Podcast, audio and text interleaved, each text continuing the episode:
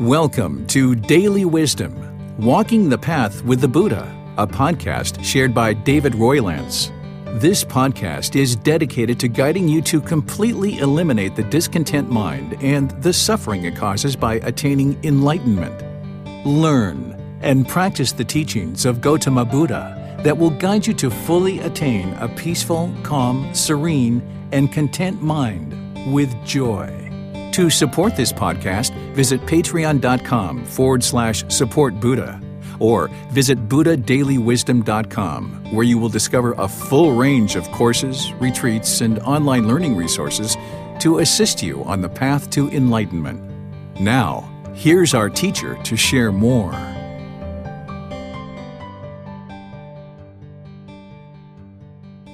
Sawadee Hello and welcome to Daily Wisdom Walking the Path with the Buddha. Today is our Pali Canon and English study group where we study the words of the Buddha. We're using this book series titled The Words of the Buddha The Path to Enlightenment Revealing the Hidden. And we're moving from volumes 2 up to volume 13, which is the entire book series aside from volume 1, which is explored in the group learning program, which is done on Sunday and Wednesdays. But on Saturdays, we go through this book series 10 chapters at a time, and we're now in volume 9, chapters 21 through 30.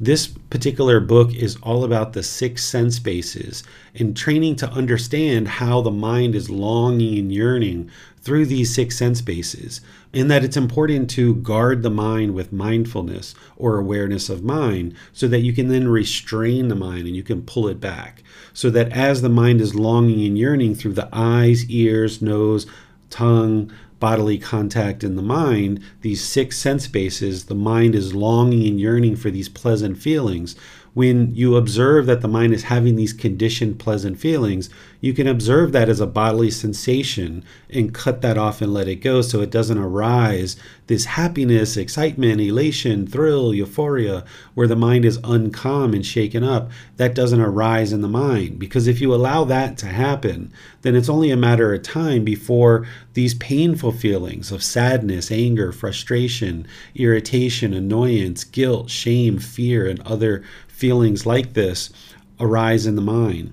So it's only a matter of time if you allow these conditioned pleasant feelings to arise in the mind that then these painful feelings are going to arise in the mind of anger, sadness, frustration, irritation, annoyance, guilt, shame, and fear. So, the way to train the mind is to understand these six sense bases as part of this volume 9 and how the mind is longing and yearning for these pleasant feelings through these six sense bases. The mind wants agreeable forms, it wants agreeable sounds, it wants agreeable odors, it wants agreeable flavors, it wants agreeable physical objects, and agreeable mental objects. And as long as the mind gets those things, then with this agreeable contact, there's these conditioned pleasant feelings that arise but they're impermanent because they're based on some impermanent condition.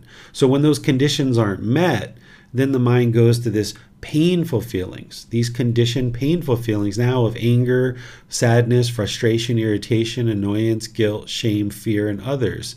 And now the mind is just going up and down and up and down because of the mental longing and strong eagerness, the craving, desire, attachment. So the way to get a handle on this is through understanding the six sense bases and understanding all the other teachings that the Buddha shares related to this path to enlightenment. And understanding the six sense bases helps you to understand that fetter of sensual desire and the sensual pleasures and the way that the mind just fills itself up with all this yearning and longing through these sense bases. So, the more you understand how the mind is longing for pleasant feelings and experiencing painful feelings, and neither painful nor pleasant, then you can see that the mind is doing this and you can actively train it to no longer do that, where the mind is in the middle, peaceful, calm, serene, and content with joy, where you can still enjoy things, you can still have an enjoyable life, but the mind's not clinging to it and holding on to it, arising these conditioned pleasant feelings. Until the mind is willing to let go of these temporary, conditioned, pleasant feelings, it will never experience this permanent joy.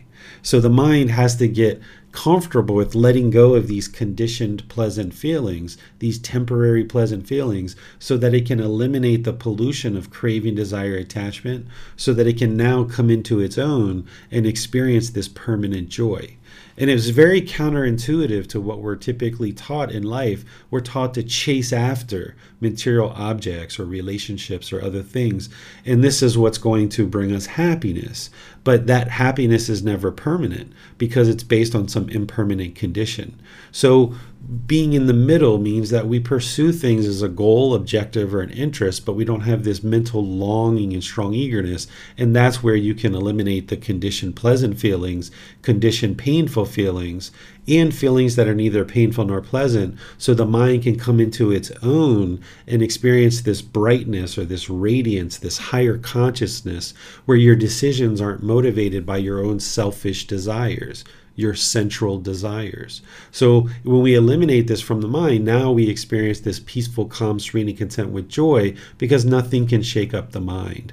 So you're learning that as part of this book of volume 9.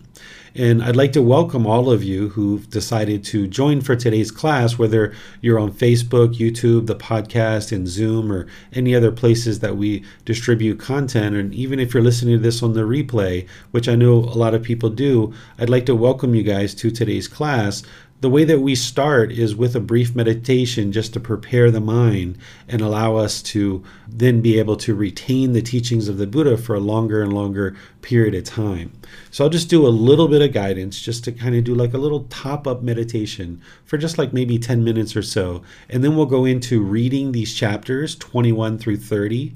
If you're in Zoom, you can volunteer to do that with our moderators. And as each student reads a chapter, I will then teach and then I'll open up to any questions that you have.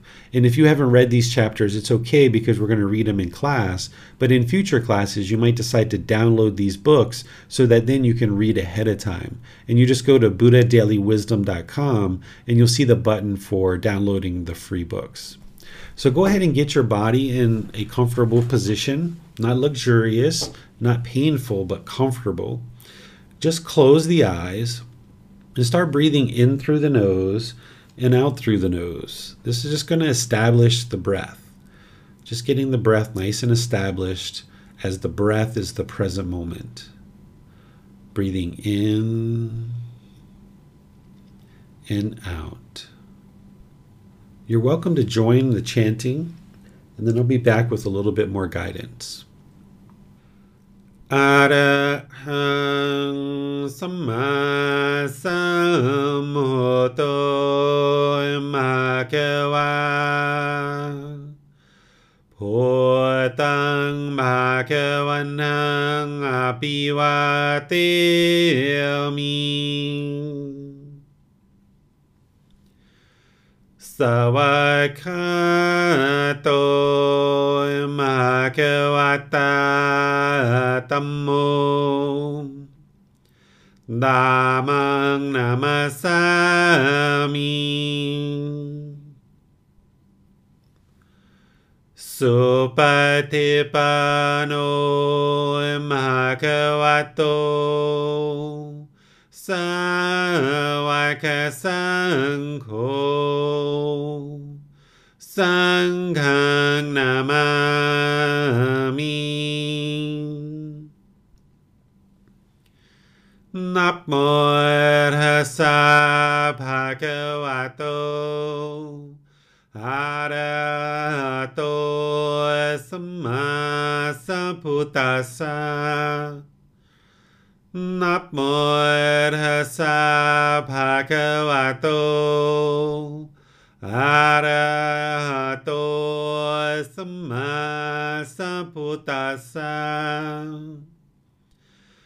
นับโมทัสสะภะคะวะโตอะระหะโตสัมมาสัมพุทธัสสะ Iti piso mahakawa arahan sammasambuddho vicacaranang sammuno sakatoro kawito Anu tero purisa Dhamma sati satatava manusana, Bhuto bhagavati.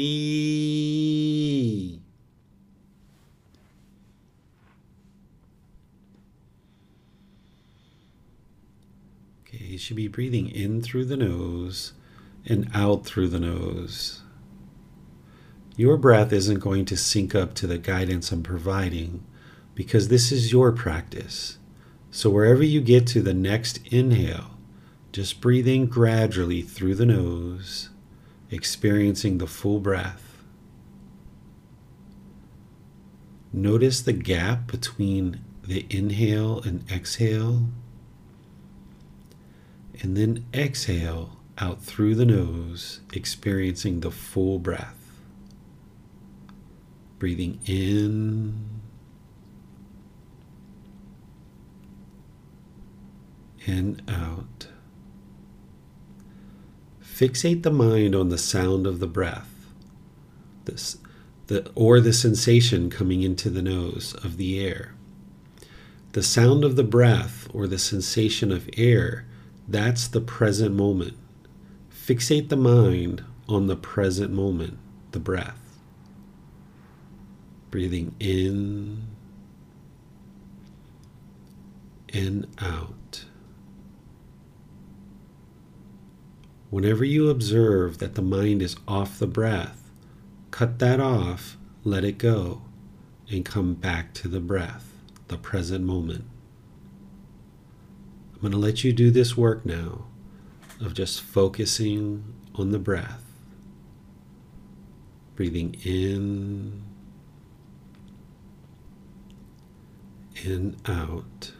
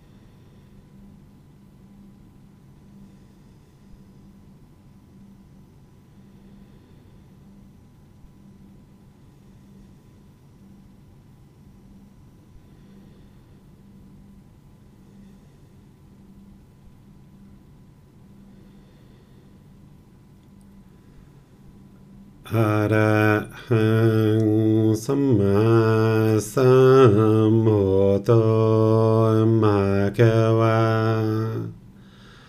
พุตังมหาคะวันหังอภิวาเตมิสวากขา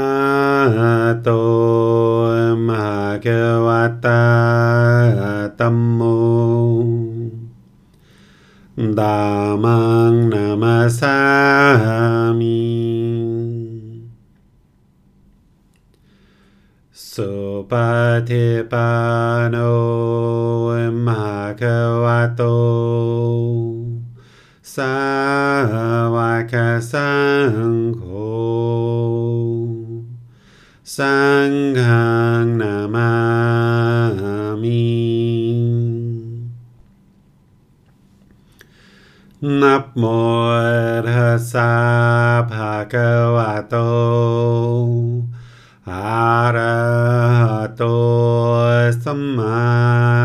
Kota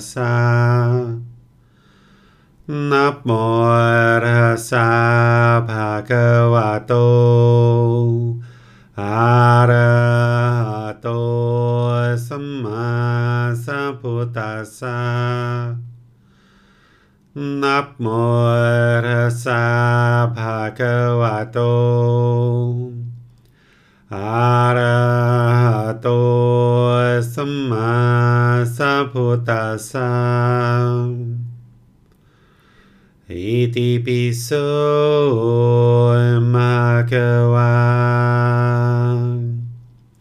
arahang sammasammuto vichachara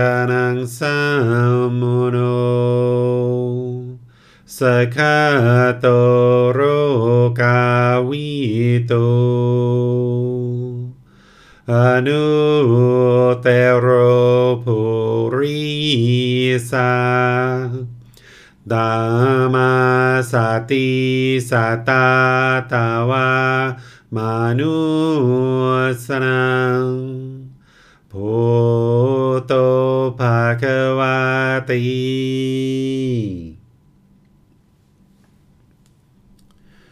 All right, if you guys would like to slowly make your way out of meditation, I'd like to welcome anyone who's joined us since we started meditating. We just do a meditation here at the beginning of class just as a little top up for the mind to help you focus better and have more concentration, clarity of mind, and deeper memory during the class so you can retain the teachings for a longer period, therefore implementing them into your life more easily. But anybody who's studying in this program perhaps you might have it well established in your life where you're doing two or three meditations a day for 30 minutes or more, because that would be what you need to truly get to enlightenment. So I'd like to just turn things over to all of you as we continue forward in reading chapters 21 through 30. There's a student who will volunteer to read. Then, after we read, I will share any teachings on that particular chapter and then open up to any questions that you guys might have related to the specific chapter. So I'll just turn things over to all of you guys to go forward in class and thank you all for being here to be dedicated to learning the teachings of the Buddha. Go to Jan to read chapter 21. Thank you, Manal. One must put forth extra intention, effort, and energy. Monks, though a monk be not skilled in the habit of others' thoughts, at least he can resolve, I will be skilled in the habit of my own thought. Thus, monks, should you train yourselves. And how is a monk skilled in the habit of his own thought? Just as if monks, a woman or man, or a young child, fond of self adornment, examining the reflection of his own face in a bright, clean mirror or bowl of clear water, should see there is a stain or speck and strive for the removal of that stain or speck. And when he no longer sees it, there is pleased and satisfied because of that, thinking, Again, it is to me that I am clean. So amongst pondering is most fruitful in good conditions. Thus, do I or do I not generally live with sensual desire, craving? Do I or do I not generally live with ill will in the mind? Do I or do I not generally live possessed by complacency? Do I or do I not generally live restlessness and worry in mind? Do I generally live in doubt or have I crossed beyond it? Do I generally live with anger or not? Do I generally live with soiled thoughts or clean thoughts? Do I generally live with body aroused or not? Do I generally live sluggish or full of energy? Do I generally live uncontrolled or well controlled? Monks, if on examination a monk finds thus, I generally live with sensual desire, craving, ill will in mind, possessed by complacency, restlessness, and worry in mind, doubtful, angry, with soiled thoughts, with body aroused, sluggish, and uncontrolled, then that monk must put forth extra intention, inclination, aim, effort, energy, mindfulness, and concentration for the abandoning of these evil, unwholesome states. Just as monks, when one's turban or head is ablaze, for the extinguishing thereof, one must put forth extra intention, inclination, aim, effort, energy, determined mindfulness, and concentration. Even so, for the abandoning of those evil and wholesome states, one must do the same. But if on examination a monk finds thus, I do not generally live with sensual desire, craving, ill will in mind, possessed by complacency, restlessness and worry in mind, doubtful, angry, with soiled thoughts, with body aroused, sluggish, and uncontrolled, then that monk should make an effort to establish just those wholesome states and further to destroy the fetters, taints, or pollution. All right. Thank you, Jan. So I'm going to walk you guys through this kind of generally and how the Buddha is talking and what he's talking about here. This first part, what he's really talking about, he's talking about reflection. And when I talk about learning, reflection, and practice, what he's talking about here is reflecting and kind of looking inward to uncover, you know, what it is that's going on in the mind. And do you have these aspects of the mind? And he talks about the five hindrances here. That's what these first five are here. Are these are the five hindrances that hinder you from experiencing enlightenment sensual desire, ill will, complacency, restlessness, and worry and doubt. And there's ways to eliminate these, there's direct antidotes to them. But if you weren't reflecting and looking inward to determine whether these were actually there or not at any given time, using mindfulness or awareness of mind and doing that inner reflection, then you wouldn't know to actually implement the solution. So part of this is learning what the five hindrances are understanding what their remedies are, and then reflecting on the and looking to see if you see any of these aspects of the mind there. And then when you do, then you practice the direct solutions or antidotes to those, and that's how you actually eliminate them so that you can continue to make progress on the path.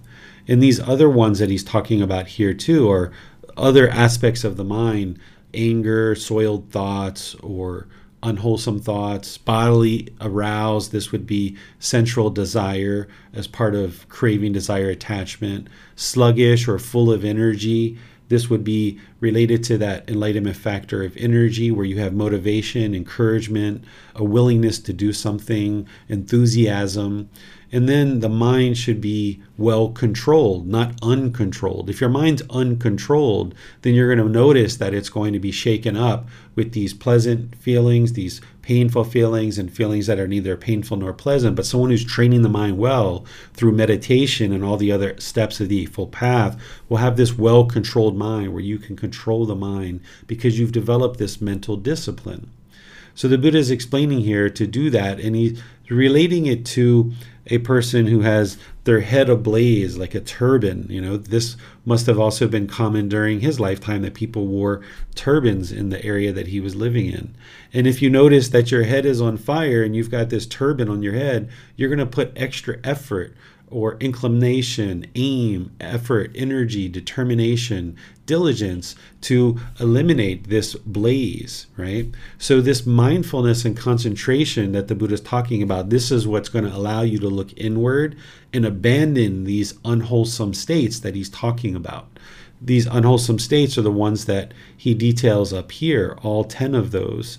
And then he just kind of re explains them down here that if you notice that you don't have these in the mind, then you should continue to work to destroy all the other fetters because some of those five hindrances and the other things you mentioned are part of the 10 fetters. So if the mind doesn't have these things, where if the mind doesn't generally have craving, if it doesn't have ill will, if it doesn't have complacency, restlessness, and worry, doubt, anger, soiled thoughts, body aroused, sluggish, or uncontrolled mind, if it doesn't have those, then you're really making progress and you're observing that the condition of the mind is really improving. And the Buddha is saying, okay, from that point, then continue forward in cultivating and establishing, applying effort to cultivate these wholesome mental states and further destroy the remaining fetters. Because there's things like desire for form, desire for formless, conceit, there's ignorance, there's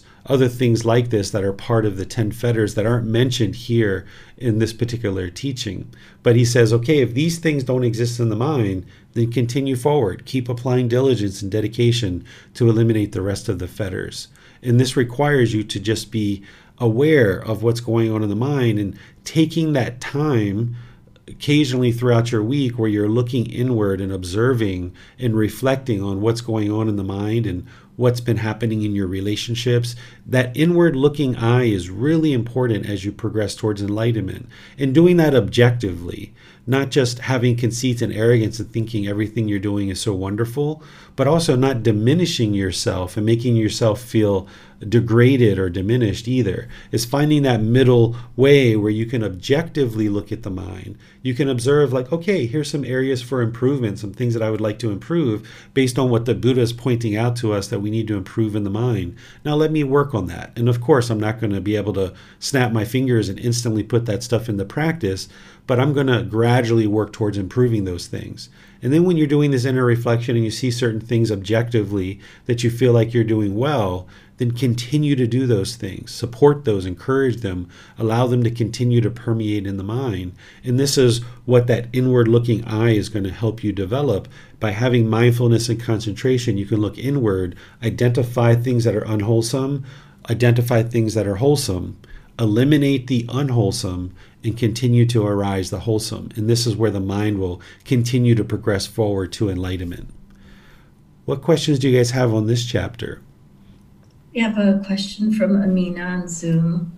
She asks, a question please, when at times the mind is complacent and in need of energy and aim, where should the mind first look to ignite that flame to arrive at the middle way? The Buddha teaches to eliminate complacency is to investigate the teachings because when the mind's complacent, it wants to just be complacent. It has this dullness, this lethargic condition. The way that you ignite the mind and get out of that complacency is you got to pull up your pants, put on your boots, and dig into the books, the videos, coming to classes, and things like this. And now, when you're investigating the teachings, it can spring up this energy in the mind, and then that springs up the joy. Those are the second, third, and fourth factors of enlightenment. And the first factor of enlightenment is mindfulness. These are tools to fine tune the mind. These aren't to determine if you are enlightened, they're tools to fine tune the mind. So, that first factor of enlightenment is mindfulness or awareness of mind. That's what's helping you to observe whether there is complacency. And then when there is and the mind's more sluggish, that's where you investigate the teachings. This brings up energy, this brings up joy. And then you can only do that for so many hours in a day or so many hours in a particular week. So if you observe that you're relaxing and you're resting, like on a sofa or in a chair, and that's important for you at that particular time, then you do that. But then you're not interested in allowing that to become days upon days upon days where you're just sitting around the house doing nothing.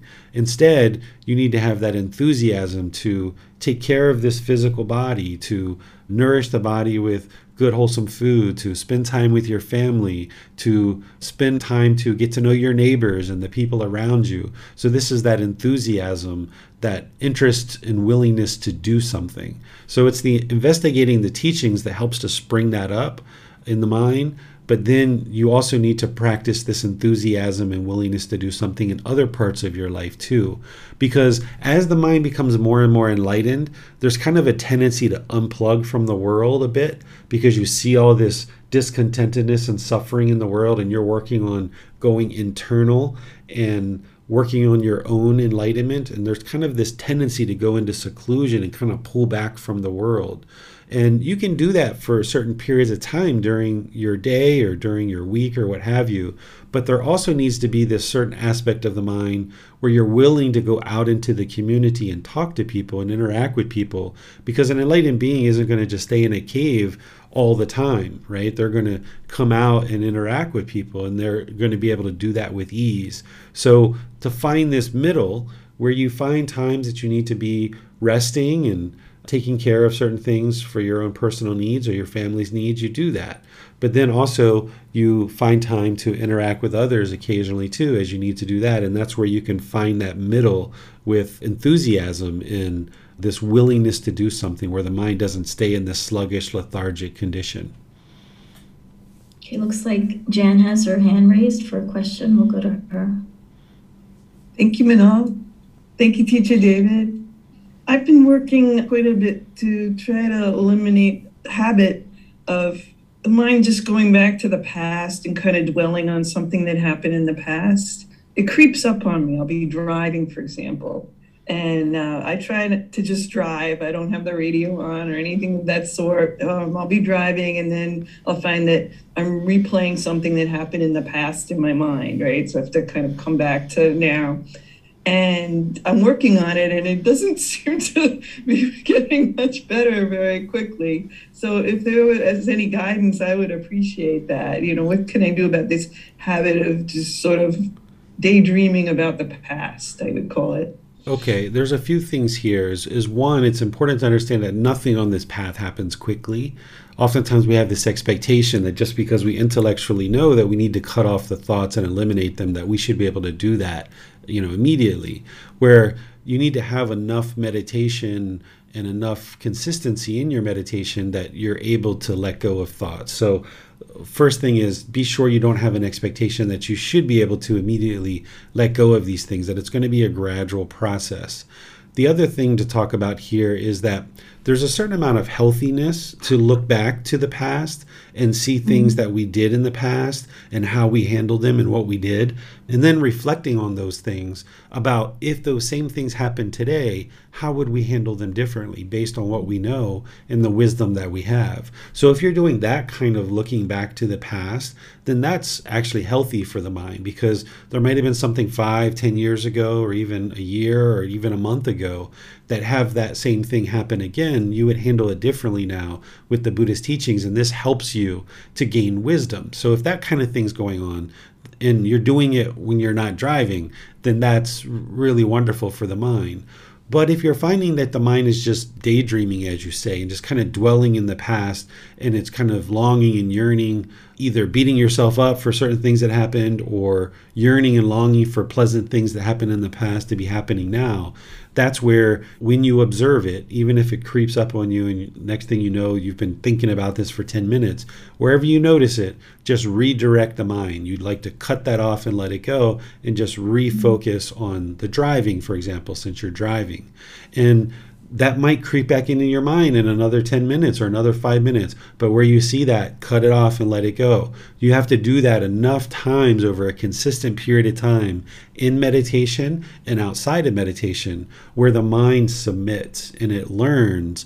Every time it goes over here and it tries to dwell in the past, you keep yanking it back and eventually it'll stay in the present moment for longer and longer and longer and it will no longer go to the past and dwell in the past. But there needs to just be long term consistent training for it to kind of carve out this groove in the middle where it stays in this groove for longer and longer periods of time.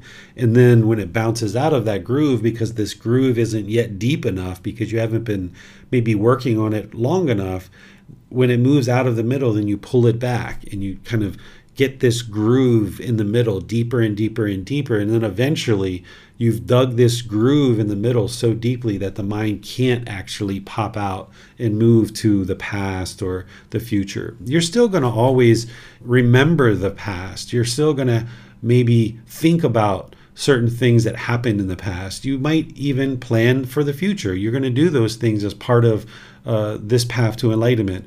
But the key word that you're using there is dwelling. When the mind is dwelling in the past, either diminishing yourself or beating yourself up or wanting certain pleasurable things from the past to happen now, that's what you'd like to cut off. But if you're just doing inner reflection in order to figure out some wisdom of how to handle that situation better, that's healthy or if you're looking to the future and planning things and trying to kind of organize things so that when you get to that point that you'll have thought through things and you'll be able to make better decisions in that moment that's healthy for the mind too. But what you're not interested in doing is clinging to any decisions. So i'll use this example of this retreat that we've been working on for the last you know 8 or 10 months. There's certain things that i've been thinking about and planning and i know that i'm going to be doing as part of this retreat in the future that's going to happen in America in June 26th to the July 1st. I know that those things are going to happen, and I've thought about certain things that I would like to share as part of the teachings and certain things I'd like to do as part of that retreat, but the mind isn't clinging or holding on to any of those things. So that if they don't happen during the retreat or I just choose not to do it for one reason or another, depending on whatever variables are happening at the time, then the mind can just easily let that go. But had I not thought about this retreat at all and I just show up and be like, all right, I'm here, what do you guys want to learn? That wouldn't be the middle way either. So there needs to be not this complacency where you never think about the future, but there also needs to be not this craving and yearning where you're constantly thinking about the future and obsessed about it and then clinging to any decisions that you're making now for six months from now. But the middle way is I can think about the future, I can generally plan for the future, and I'll have certain ideas, but I'm not tied to any one particular thing. And the same thing goes for the past is that you can look to the past and you can make decisions about if that certain thing happened now, how would I handle it differently? And then where you see that the mind is doing any kind of longing or yearning or it's getting obsessed about these things, that's where you just cut it off and let it go and dig in this middle groove deeper and deeper so that the mind doesn't pop out and it has a tendency to stay in the middle for longer and longer periods of time. Thank you, sir. You're welcome. Teacher David, I had a question regarding uh, the usage of the word evil in this translation in reference to having deeper concentration and a practitioner needing to gradually work towards improving the unwholesome conditions of the mind. Had I not read, had I read the statement um, omitting the word evil, I mean, I clearly can see that it is related to the unwholesome states, but with the inclusion of the word evil, can you elaborate if there was a direct translation that the what they used, uh, and and if so, then wouldn't that just be a condition that has arisen and it's therefore unwholesome? How is it identified as evil? So the way that a Buddha will sometimes speak is they'll speak in these exaggerated terms in order to help people grasp what it is that they're sharing because in the unenlightened state, we don't necessarily see something like sensual desire as evil, right? We're just like, oh, okay, well, you know, I would like to please this or please that. I have this sensual pleasure. And we just kind of chase after these things, thinking that that's just kind of normal life. But the Buddha is drawing this contrast to help you see that this is evil, it's unwholesome. Evil meaning it's dangerous for the mind, it's detrimental to the mind. It will erode any qualities of enlightenment. So while we've grown up pleasing the senses, and while we've had many countless past lives where we're constantly pleasing the senses and having this sensual desire, the Buddha is drawing this contrast and showing you this danger, this difficulty, and this struggle by using the word evil and calling it an evil, unwholesome state. You know, same thing with ill will and complacency, because complacency is hindering us from being able to experience that enlightened mental state. And if you understood what enlightenment is fully, then you'll understand that anything the mind is experiencing in terms of pollution, it's hindering you from experiencing that. And that enlightened mental state is, as the Buddha says, beyond pleasure and pain. And anything that's hindering you from that, a Buddha might view it as evil because it's holding you back from being able to experience that peaceful, calm, serene, and content mind with joy that is beyond pleasure and pain. But while we're stuck in the unenlightened state, constantly trying to please the senses through these impermanent conditions, we don't get to that beyond pleasure and pain because we're stuck in these evil, unwholesome states that the Buddha's describing. And he often will talk in exaggerated terms in order to draw this contrast and make it much clearer for people to be able to see it. Okay, understood. Thank you. You're welcome. We can go on to the next chapter and we'll go to Miranda for that reading. By the way, as we're wrapping up that chapter, I would just like to point out in this particular chapter we just read, I created this chart to show you these unwholesome or these evil, unwholesome qualities of mind that the Buddha is talking about. And then I made this other column which shows you the exact antidote or how to remedy those. So as you observe these certain unwholesome qualities, then you can arise the wholesome quality to fix that. So be sure you look at that in the actual book because that's going to help you. So we'll go on from here. Excitement to be abandoned in all acts. Monks, if, while he walks, such sensual or harmful or cruel thoughts arise, and he does not welcome them, but rejects, expels, makes an end of them, drives them out of renewed existence. A monk who, while walking, becomes one who is called dedicated, diligent, always and forever strong in energy and determined. If, while he stands, such sensual or harmful or cruel thoughts arise, and he does not welcome them, but rejects, expels, makes an end of them, drives them out of renewed existence, a monk who, while standing, becomes one is called dedicated, diligent, always and forever strong in energy and determined. If, while he sits, such sensual or harmful or cruel thoughts arise, and he does not welcome them, but rejects, expels, makes an end of them, drives them out of renewed existence, a monk who, while sitting, becomes one is called dedicated, diligent, always and forever strong in energy and determined. If, while he lies awake, such sensual or harmful or cruel thoughts arise, and he does not welcome them, but rejects, expels, makes an end of them, drives them out of renewed existence. A monk who, while lying awake, becomes one is called dedicated, diligent, always and forever strong in energy and determined. Okay, so thank you, Miranda. Here, the Buddha's essentially describing mindfulness and having awareness, even though he doesn't use that word in this particular excerpt, what he's really getting to is that while you're walking, while you're standing, while you're sitting, while you're lying, no matter what you're doing, all waking hours, there needs to be this mindfulness or this awareness of mind that as there's this sensual desire, as there's any harmful or cruel thoughts that arise in the mind, that you need to reject them, expel them, make an end to them, drive them out so that they don't arise in the future. So, with that mindfulness or awareness of mind at all times during your day, you can be aware whether you're in our case, maybe we're driving, which they didn't have that during the lifetime of the Buddha necessarily. Uh, while you're in a business meeting, while you're having a conversation with your partner and your children, while you're sitting by yourself, while you're doing any of these things in daily life, you need to be constantly aware of the mind. That the work that we're doing to get to enlightenment isn't just in meditation. The meditation is training you to help you have that awareness of mind and that concentration and be able to easily let go of things.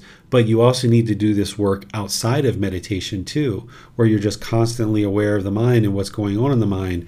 And by making an effort to eliminate these unwholesome qualities of the mind, then the Buddha is saying, okay, you're dedicated, you're diligent, you're determined. Because if you didn't do that, then that's also complacency, where the mind lacks this willingness to do something. That a harmful thought comes into the mind and you just kind of let it permeate And this is going to just continue to permeate in the mind. Or if a thought of sensual desire comes into the mind, if you just allow it to permeate in the mind, then it's going to be destructive to the mind. Or any kind of cruel thought. The Buddha is explaining all three of those here. So as soon as you're aware of those things starting to arise, the sooner you're aware of them, the sooner you cut them off, then they won't affect the condition of the mind. And over time, once again, you wear out this groove in the middle more and more and more where you won't have those thoughts arise at all.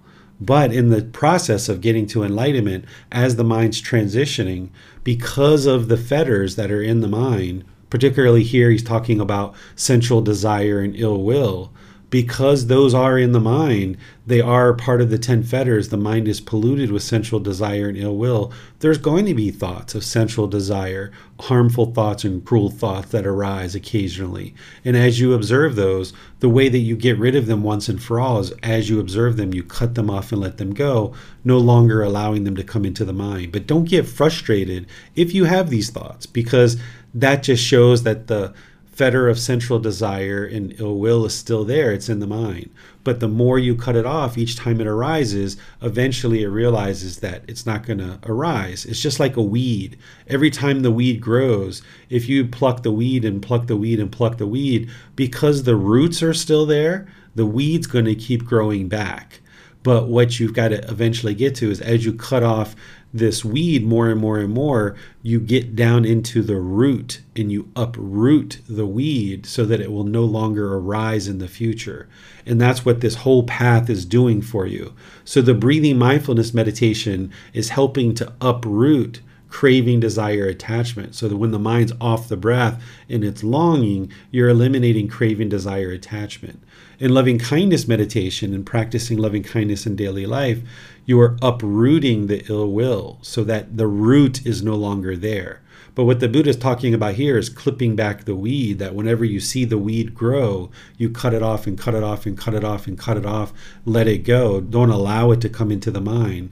All the while, you're working on breathing mindfulness meditation and loving kindness meditation to uproot the fetter of sensual desire and the fetter of ill will. And that's what's ultimately going to purify the mind when you eliminate all 10 fetters, and specifically those two relate to craving and anger, so that you can uproot those unwholesome roots and now bring in the wholesome roots of generosity and loving kindness. And we practice this in daily life through our intention, speech, and actions. But it's the meditations that really get that underway and then as you're doing that in your daily life, you're using mindfulness to be aware of any sensual, harmful, or cruel thoughts that arise, and you cut it off and cut it off and cut it off and cut it off until eventually you get this uprooted from the mind and that fetter is no longer there. Then these thoughts won't arise any longer. So, being dedicated and diligent and determined to do this over a long term, consistent period is what's going to produce the results. What questions do you guys have on this chapter? There are no questions for this chapter. All right. So we'll move to chapter 23. We'll go to Jan. Thank you, Manal. The four efforts. First discourse. Monks, there are these four efforts. What for? The effort to restrain, that to abandon, that to make arise, and the effort to preserve. And of what sort, monks, is the effort to restrain? Here, a monk generates intention for the non arising of evil, unwholesome states that have not yet arisen. He makes an effort, applies his energy, he lays hold of and exerts his mind to this end. This, monks, is called the effort to restrain. And of what sort, monks, is the effort to abandon? Here, a monk generates intention for the abandoning of evil, unwholesome states that have arisen. He makes an effort, applies his energy, he lays hold of and exerts his mind to this end. This is called the effort to abandon. And of what sort, monks, is the effort to make arise?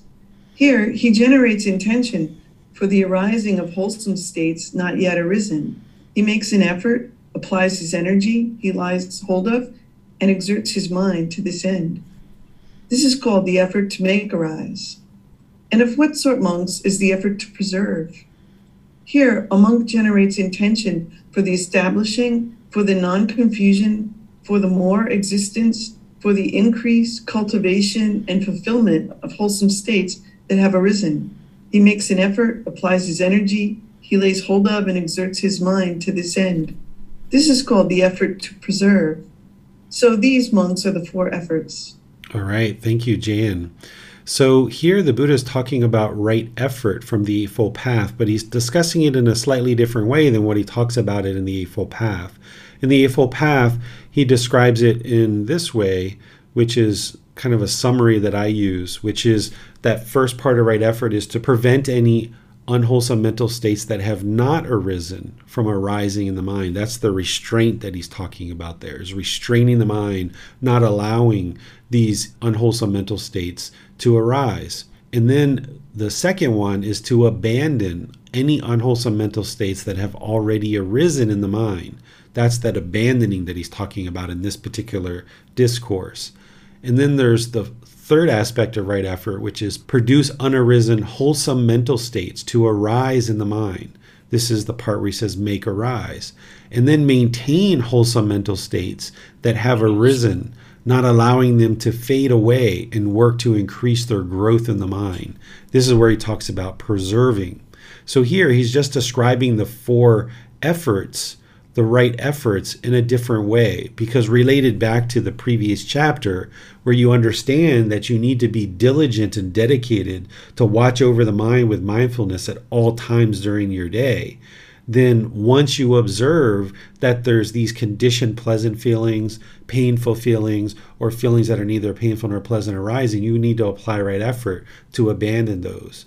Or if you observe any unwholesome mental qualities, you need to abandon those. Or if you observe wholesome qualities, you need to support those, encourage those, and bring those into the mind whether it's generosity, whether it's loving kindness or compassion or sympathetic joy or equanimity, you need to bring these wholesome qualities in others into the mind through applying right effort. And here he's just talking about it in a slightly different way. So sometimes discussing it in different ways can have you approach it from different angles and uh, can allow you to more deeply understand what something like right effort is. What questions do you guys have on this chapter? It doesn't appear there are any questions for this chapter. All right, so let's move on to the next one, which is again talking about right effort here. Go to Miranda for the reading. Thank you, Manal. The Four Efforts, Second Discourse. Monks, there are these four efforts. What for? The effort to restrain, the effort to abandon, the effort to make arise, and the effort to watch over. And of what sort, monks, is the effort to restrain? Here, having seen a form with the eye, a monk is not entranced and does not grasp its general features or its details. Since, if he left the eye faculty unrestrained, evil, unwholesome states of craving and aversion might invade him. He practices restraint over it. He guards the eye sense base he undertakes the restraint of the eye sense base. Having heard a sound with the ear, having smelled an odor with the nose, having tasted a flavor with the tongue, having touched a physical object with the body, having recognized a mental object with the mind, a monk is not entranced and does not grasp its general features or its details. Since, if he left the eye sense base unrestrained, evil, unwholesome states of craving and aversion might invade him, he practices restraint over it. He guards the eye sense base. He undertakes the restraint of the eye sense base, wins the restraint thereof. Similar discourses are spoken in the case of the ear sense base, the nose sense base, the tongue sense base, the body sense base, the mind sense base. This, monks, is called the effort to restrain. And of what sort, monks, is the effort to abandon? Here, a monk does not welcome sensual thought that has arisen so also with regard to harmful and cruel thought that arisen. He does not welcome evil, unwholesome states that arise from time to time, but abandons it, expels it, makes an end of it. He drives them out of renewed existence. This, monks, is called the effort to abandon. And of what sort, monks, is the effort to make arise? Here, a monk makes to arise the limb of wisdom that is mindfulness, the limb of wisdom that is investigation of the teachings, the limb of wisdom that is energy, the limb of wisdom that is joy, the limb of wisdom that is tranquility, the limb of wisdom that is concentration, the limb of wisdom that is equanimity, that is based on seclusion, on freedom from strong feelings, on elimination that ends in surrender of the mind. This, monks, is called the effort to make arise. And of what sort, monks, is the effort to watch over? Here, a monk watches over the favorable concentration mark, the idea of the skeleton, the idea of the worm eaten corpse, of the discolored corpse, the cracked open corpse, the idea of the initiated corpse. This is called the effort to watch over. These, then, monks, are the four efforts. All right. Thank you, Miranda. So, here, what the Buddha is doing is he's taking right effort and he's applying it to sensual desire. And he's walking you through step by step of how you apply right effort to eliminate the fetter of sensual desire. This first one, he's talking about restraining the mind, applying the effort to restrain the mind whenever there's certain contact through the six sense bases. So when you see a certain form with the eye, he talks about restraining the mind so that there's not this craving for agreeable contact and there's not this repulsion or this pushing away with aversion with disagreeable contact because that's what the mind's going to want to do in the unenlightened state the mind's longing and yearning for this agreeable contact through the six sense bases and that's where craving is going to take root and then the mind's just going to keep longing and yearning for these same things to occur through the eyes, ears, nose, tongue, bodily contact, and mind. It's longing and yearning for agreeable contact, and this is that craving for these pleasant feelings. And then when the mind experiences disagreeable contact, it's going to have this aversion, this pushing away, because the mind is uncomfortable with its own painful feelings because when it longs and yearns and it gets the objects of its affection, it gets these pleasant feelings. But then when it doesn't get the objects of its affection, then that's when these painful feelings come into the mind, like anger, sadness, and others. And now the unenlightened mind is going to have a tendency to push this away. This is where we push people out of our life or we push situations out of our life. This is aversion, thinking that this is going to actually solve the problem, but it really doesn't. Because what the real problem is, is the craving, desire, attachment. That's what's causing this aversion and this pushing away because there's this longing, yearning for pleasantness. And when the mind feels uncomfortable, painful feelings, the only way that an untrained mind knows how to solve that is to push it away. And it doesn't solve it long term, it's only a temporary solution. Because as you keep pushing situations and people out of your life, you can only do that so many times. And eventually you're quite lonely. You don't really have many people in your life. So, what the Buddha is guiding you to do is to really focus on the core problem, which is the craving, desire, attachment.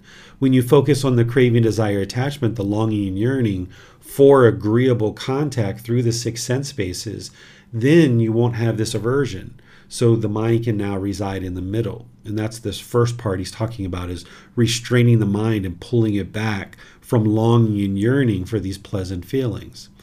And then he talks about abandoning that when these sensual thoughts arise and you feel the mind starting to move towards this pleasantness and wanting this pleasantness, that's where you cut that off and let that go. You abandon that because that's only going to lead to going into these painful feelings or these harmful and cruel thoughts that have arisen. Then he talks about the arising of these wholesome qualities of the seven factors of enlightenment. These seven factors of enlightenment are mindfulness, investigation, energy, joy, tranquility, the concentration, and equanimity. You would need to focus on developing these and that helps to fine tune the mind and bring it to the middle. And they solve a lot of the major difficulties that we encounter in the unenlightened state. So, what he's encouraging you to do here is to arise the qualities of mindfulness or having awareness of mind, specifically practicing the four foundations of mindfulness being aware of the bodily sensations, the feelings, the condition of the mind, and the mental objects so that you can cut off discontentedness and eliminate it there. And then arising the interest to investigate the teachings, arising the energy, arising the joy, the tranquility or calmness of mind, the concentration, being able to have a single focus, singleness of mind, and this equanimity, this evenness of temper, this calmness, this collectiveness, even in difficult situations. So, by practicing the seven factors of enlightenment, and those are described in chapter three of volume one, and I may have even put them in here as well. Yes, I put them in this chapter as well, that describes the seven factors of enlightenment in detail because you're going to need to arise those. The Buddha talks about using investigation, energy, and joy when the mind is sluggish, and that brings it to the middle. And then when the mind is excited, to practice tranquility, concentration, and equanimity, that's what brings it to the middle. And he talks about always practicing mindfulness. But an enlightened being is going to be practicing all seven factors at all times. So as your mind's making its way to enlightenment and you observe this sluggish condition, that's where you practice investigation, energy, and joy to bring it to the middle. And then the mind starts carving out this groove more and more. And then, if you observe any excitedness, this conditioned excitement in the mind, that's where you bring in the tranquility, concentration, equanimity. And now, more and more, the mind resides in that all the time. So, an enlightened being is going to be practicing all seven factors at one time. And then he talks about here how the mind surrenders. That's what I was talking about earlier how the mind submits. The more it longs and yearns and pulls in the direction of the objects of its affection, and you cut that off and you uproot something like sensual desire, you uproot that. Eventually, the mind submits or it surrenders. It gets into this groove in the middle and it just stays there all the time. And then it won't pop out of the middle. But you'll get these longer and longer periods of time where it is in the middle and then with mindfulness, you'll just observe when it's out of the middle and be able to pull it back. The way you'll know that the mind is in the middle is things will be at ease. The mind will be at ease. There'll be this peacefulness. The mind will feel content. It's almost like the mind takes this big breath, fresh air, and you just observe, like, ah, this feels right. The mind's in the middle. Because when there's this longing and yearning, the mind's like go go go go go go go. It's pulling in the directions of the object of its affection. But when the mind's complacent or sluggish then the mind feels dull and lethargic and that doesn't feel right either.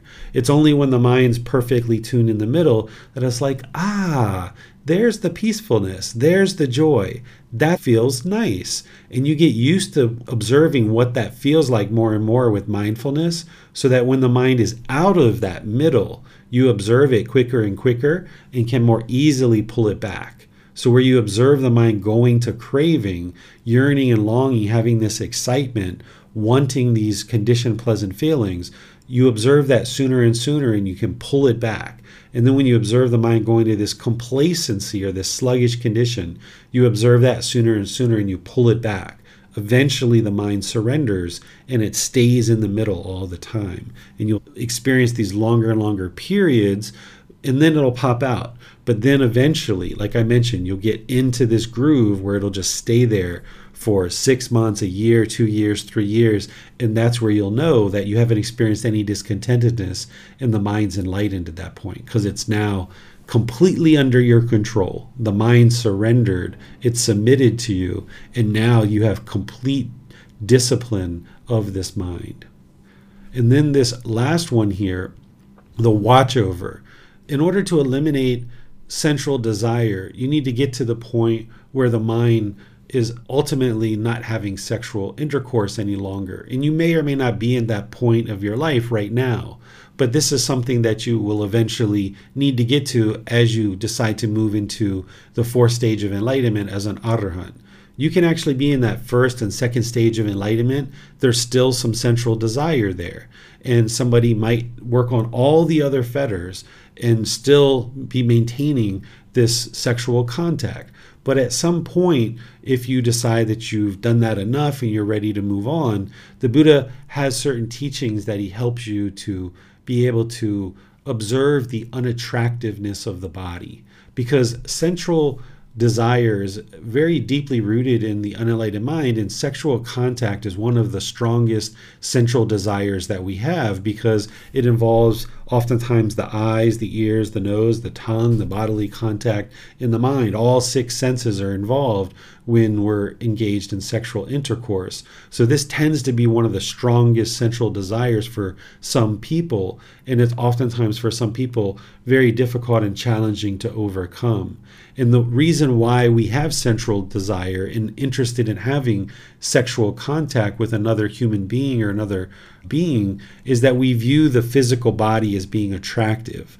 We don't see the body as it truly is. We see the hair made up, we see certain jewelry or clothing, we see maybe makeup, we see different things that the body has been decorated with, with this maybe perfume or cologne or other things like this. And the mind is enticed by this, seeing it as attractive. So, one of the ways that the Buddha trains the mind and helps people to see the body as it truly is is by seeing a dead corpse. And that's what he's describing here is being able to see this skeleton or this worm-eaten corpse or this discolored corpse this cracked open corpse.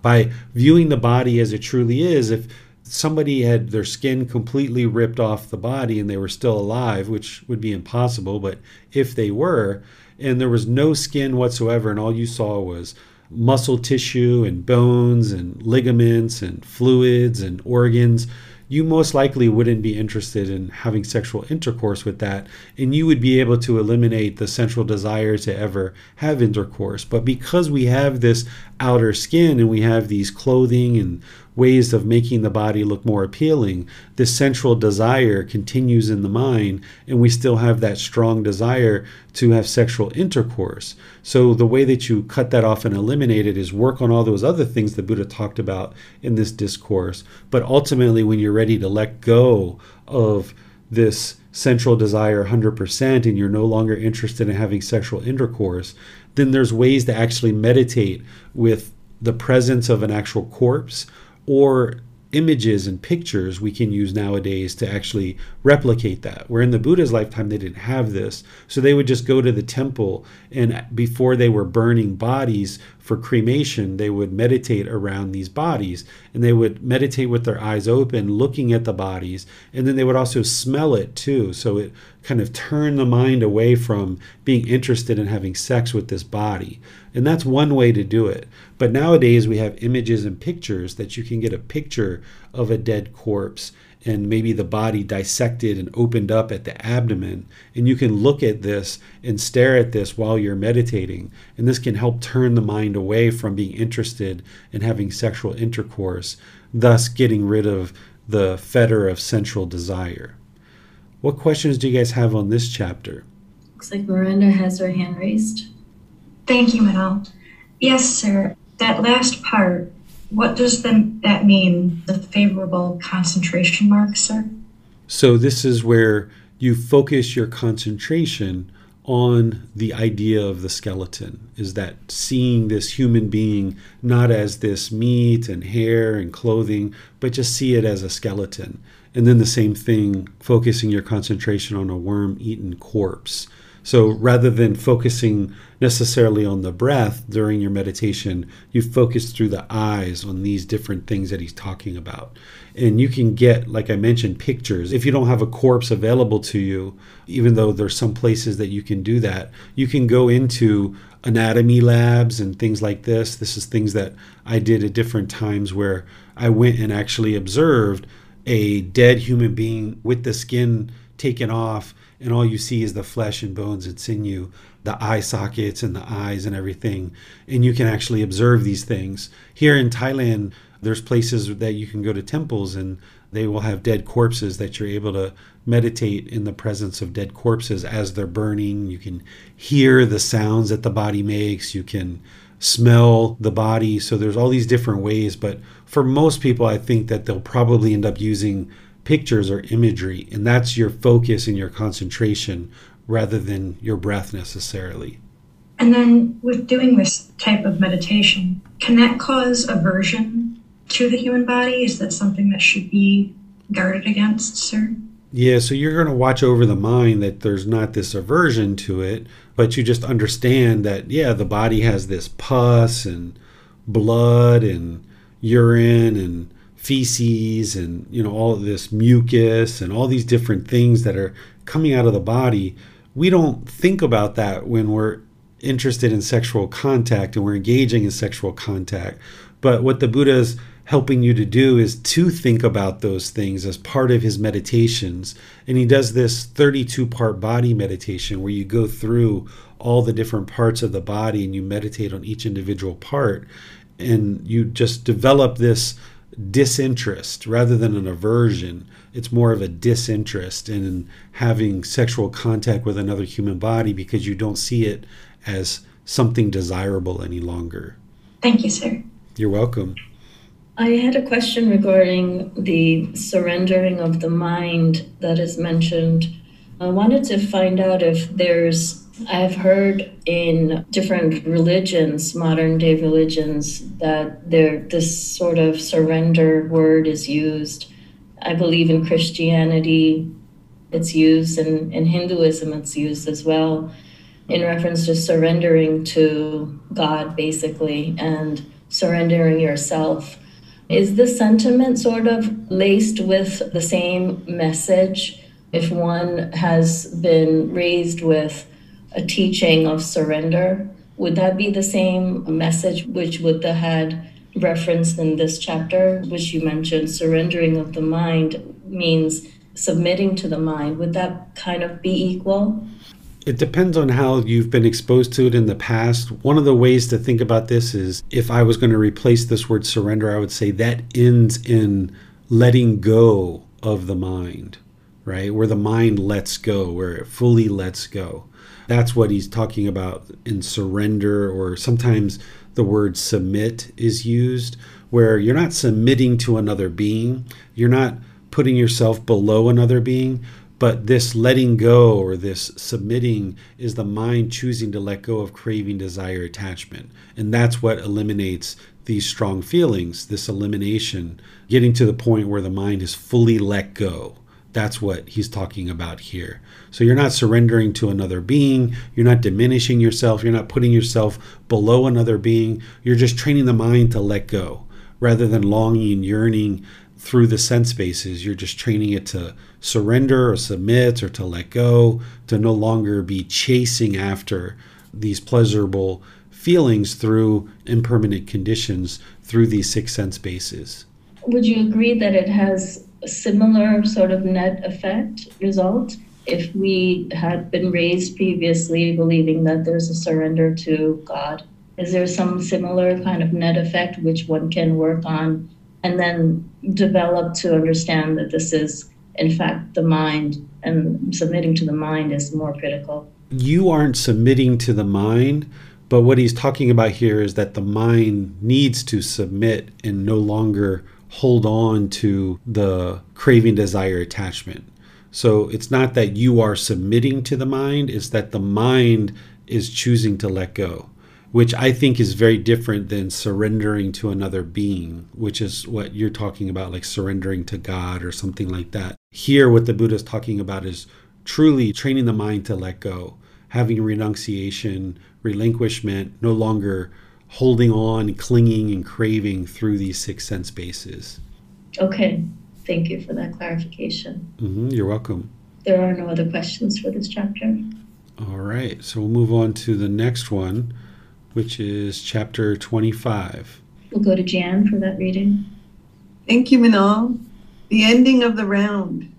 On seeing a form with the eye, he does not crave after it if it is pleasing.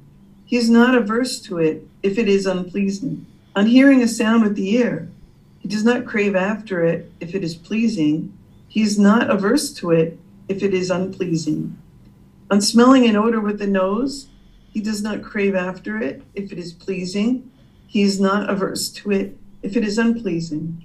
On tasting a flavor with the tongue, he does not crave after it if it is pleasing. He is not averse to it if it is unpleasing. On touching a physical object with the body, he does not crave after it if it is pleasing. He is not averse to it if it is unpleasing. On recognizing a mental object with the mind, he does not crave after it if it is pleasing. He is not averse to it if it is unpleasing. He resides with mindfulness of the body established, with an immeasurable mind, and he understands as it actually is the liberation of the mind and liberation by wisdom, wherein those evil and wholesome states are eliminated without remainder. Having thus abandoned favoring and opposing whatever feeling he feels, whether pleasant or painful, or neither painful nor pleasant, he does not excitement in that feeling, welcome it, or remain holding to it. As he does not do so, excitement and feeling is eliminated in him. With the elimination of his excitement comes elimination of clinging. With the elimination of clinging, elimination of existence. With the elimination of existence, elimination of birth. With the elimination of birth, aging and death, sorrow, grief, pain, displeasure, and despair are eliminated. Such is the elimination of this whole mass of discontentedness. Okay, thank you, Jan. So, here the title of this is Ending of the Round. This is the round of the cycle of rebirth because as long as there's craving, desire, attachment in the mind, that's the fuel that causes rebirth. So, eliminating sensual desire is one of the strong, strong, strong cravings that the mind has. And by eliminating this sensual desire, you're going to eliminate this continuous round of rebirth, being reborn over and over and over again. And the Buddha kind of brings in a little bit of dependent origination here towards the end which dependent origination is 12 steps where he explains how the mind experiences discontentedness and how it continues to be reborn over and over and over again. So by eliminating sensual desire, that's what's going to help you eliminate discontentedness getting to enlightenment, but it's also going to help you end the cycle of rebirth as well. What he's talking about here with related to each one of the individual sense bases is that you don't crave after things that are pleasing, but you're not averse to things that are unpleasing, where the mind's in the middle. Uh, let me use an example here of this odor. So, if you're walking down the street and you're smelling these flowers, you know, the wind's blowing and you're smelling these flowers, and it's like, oh, wow, that's a really nice smell. And you observe that, and it's like, wow, that's a nice smell. But then you walk a little bit further, and the smell of the sewer comes up into the mind. And now you're like, hmm, that's an odor that is kind of unpleasing. But your mind is content during both of those situations. The mind isn't craving the pleasant feeling and it's not averse to the unpleasing odor. Where if you've ever been walking down the street and you're like, oh my goodness, that just smells amazing. Do you smell that fresh baked bread coming out of that bakery? Oh, if I could just get my hands on a loaf of bread from that place, right? That's craving. Or the other example is if you're walking down the street and you smell that sewer smell and you're like, oh my goodness, that is the most horrible smell, right? The mind is doing that and you might vocalize it or you may not. You may not vocalize it. It may just be happening in the mind. So what the Buddha is explaining here is the middle way is you're not craving the pleasant and you're not averse to the unpleasant that you just see these things as impermanent conditions and you're not interested in either side of that. And that's where he gets down here, where he talks about mindfulness established of the body. So when you have this mindfulness of the bodily sensations, this is the four foundations of mindfulness then whenever the mind is longing and craving for pleasant things, you'll observe the bodily sensations and you cut that off and let it go. So you're not holding on and welcoming, you're rejecting that feeling to arise in the mind. And then, same thing if you notice that the mind is experiencing these disagreeable contact or this unpleasing contact, that you observe the bodily sensations of the discontentedness that is arising and you cut that off and let that go, not allowing that to come into the mind. And what you eventually get to is what the Buddha is talking about here, is where the mind actually abandons this favoring and opposing. Where right now you might see things as agreeable contact and disagreeable contact, when you train the mind enough in breathing mindfulness meditation and practicing generosity, and when you train the mind enough where when you see these pleasant things arising, you cut it off, and when you see these unpleasing things arising, you cut that off. Eventually, you get to the point where you don't see things as pleasing or unpleasing, or agreeable or disagreeable, but instead it's just an impermanent thing that's happening, and you're not interested in either side of it. And that's what he's saying here that that the mind will have eventually abandoned favoring and opposing, or agreeable and disagreeable, or craving and aversion. The mind will abandon those. And whatever he feels, that you won't feel this agreeable and disagreeable. It's just something that's happening.